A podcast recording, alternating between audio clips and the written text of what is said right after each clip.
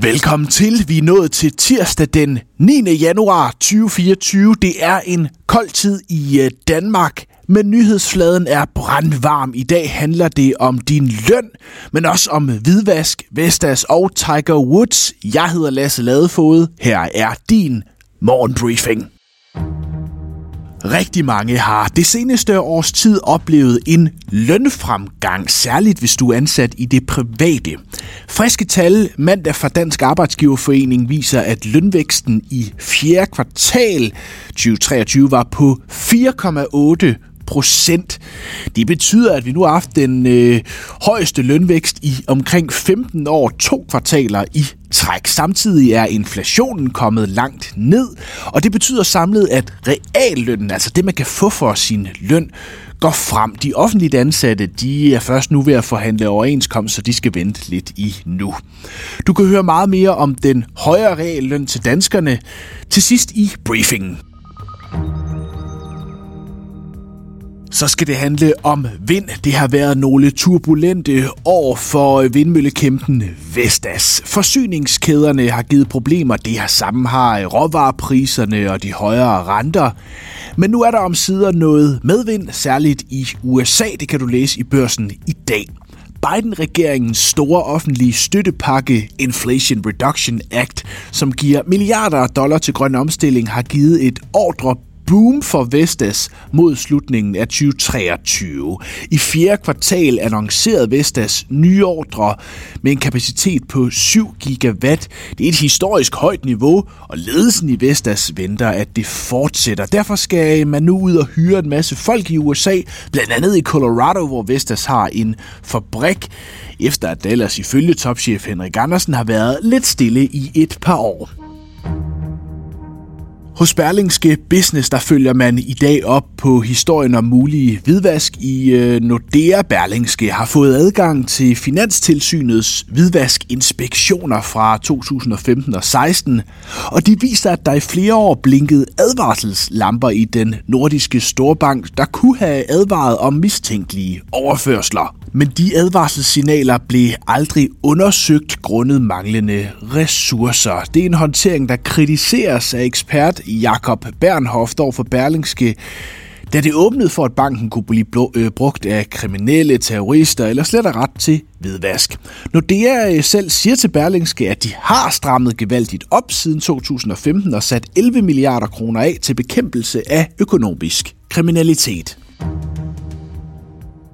Så til en af de store historier, både Danmark og internationalt. Den anspændte situation i shippingindustrien fortsætter efter de mange angreb øh, på øh, skibe fra Houthierne i det Røde Hav, som følge af krigen mellem Israel og Hamas. Det er noget, der blandt andet har fået Mærsk og flere andre til at sende skibe syd om Afrika, og det har sendt fragtraterne i vejret. Mandag der dykkede flere rædderiaktier dog, både i Danmark og Europa. Mediet Shipping Watch skrev, at flere rædderier, rædderier har indgået en aftale med hugetierne, men øh, Mærsk var ude og afkræfte oplyser til MarketWire, at citat, selvfølgelig laver vi ikke sådan en aftale. Shipping Watch har siden skrevet, at der ikke er tale om store rædderier. Mærsk-aktien faldt dog tungt. Jeg giver et overblik over markedet om lidt. Efter næsten tre årtier stopper det ikoniske samarbejde mellem golfstjernen Tiger Woods og sportstøjgiganten Nike, det skriver CNBC. Nike har sponsoreret Tiger Woods i 27 år og kalder golfspilleren en af de citat største sportsudøvere verden nogensinde har set. Ifølge Tiger Woods agent er det golfstjernens beslutning ikke at forlænge kontrakten med Nike. Han ventes nu at kigge sig om efter et nyt brand, der slå sig sammen med til tophistorien hos Wall Street Journal. I sidste uge i fredags, der måtte et Boeing 737 MAX 9 fly nødlande, efter at en dør var faldet af i luften. Det medførte, at øh, flytypen blev grounded, og det kostede mandag aktien i Boeing et fald på 8 procent.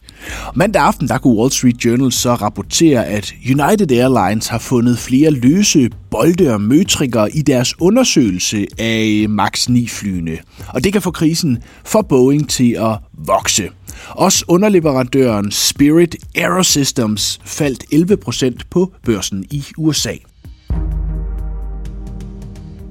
Men generelt var mandag en rigtig god øh, aktiedag i USA efter en svær første uge af 2024. Så var der et comeback. Tech-aktierne førte an. Nasdaq steg med 2,2 procent, det største øh, spring siden november. Nvidia steg hele 6,4 øh, procent til det højeste niveau nogensinde. Både Apple og Amazon over 2 procent.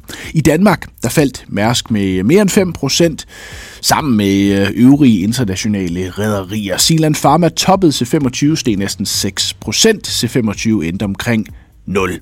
Senere på ugen, der begynder regnskaberne at komme fra USA. Det kan måske sætte retningen for markederne den kommende tid. Som lovet slutter vi med løn. Du har måske oplevet at få lidt mere i lønposen det seneste år, som jeg nævnte tidligere, men det kommer efter flere år med hæftig inflation, som udhulede danskernes købekraft, særligt i øh, 2022. Jeg har bedt cheføkonom Sten Bokian om et perspektiv og spurgt om lønstigningerne øh, nu har indhentet det tabte fra inflationskrisen. Der er i hvert fald ingen tvivl om, at vi er godt på vej. Øh, vi har i øjeblikket en meget flot reallønsfremgang, som vi skal ganske langt tilbage i tid for at finde mage til, men det er ikke sådan, at øh, hullet helt er lukket nu. Der kommer nok til at gå et år mere, før at vi har fået genoprettet købekraften fra før inflationskrisen, og så skal man jo huske på, at Uden en inflationskrise, så ville vi jo i den periode have haft en smule reallønsfremgang. Det skal vi så først der til at tage fat på. Så øh, vi kan stadig mærke, øh, hvad skal vi sige, eftervirkningerne af den, af den høje inflation. Ja, jeg har også spurgt Sten Boken om, hvad den pæne reallønsfremgang så kommer til at betyde for dansk økonomi. Først og fremmest så er det jo noget, som er med til at understøtte det private forbrug, som jo har haft det lidt svært som følge af den høje inflation, men øh, hvor man kan sige, at øh, den flotte reallønsfremgang kan være med til at gøre, at, at folk får øh, punkten lidt mere op ad lommen. Øh, og det er der måske også behov for, for man må jo ikke glemme, at øh, forbrugerne jo til gengæld har renten imod sig, og det vil sige, det er ikke sådan, at det er medvind på alle cykelstier i øjeblikket. Derudover jamen, så kan man selvfølgelig også være bekymret for konkurrencekraften altså vores lønkonkurrenceevne, men der må vi sige, at øh, som verden ser ud i øjeblikket, så er det ikke det bekymringspunkt, der behøver at være det største, øh, simpelthen fordi at lønvæksten også er på vej op i, i mange af de lande, vi, vi sammenligner os med, og faktisk øh, de seneste tal, vi har fra tredje kvartal sidste år, viste en øh, lønkonkurrenceevne fremgang, fordi vores lønvækst var lavere end konkurrenternes. Det sagde øh, cheføkonom øh, på børsen, Sten Bogjern. Tusind tak, fordi du lyttede til dagens briefing. Husk at abonnere der, hvor du lytter med, så du ikke misser en briefing. Du må også gerne smide en anmeldelse. Vi er tilbage igen i morgen. Ha' en rigtig god tirsdag.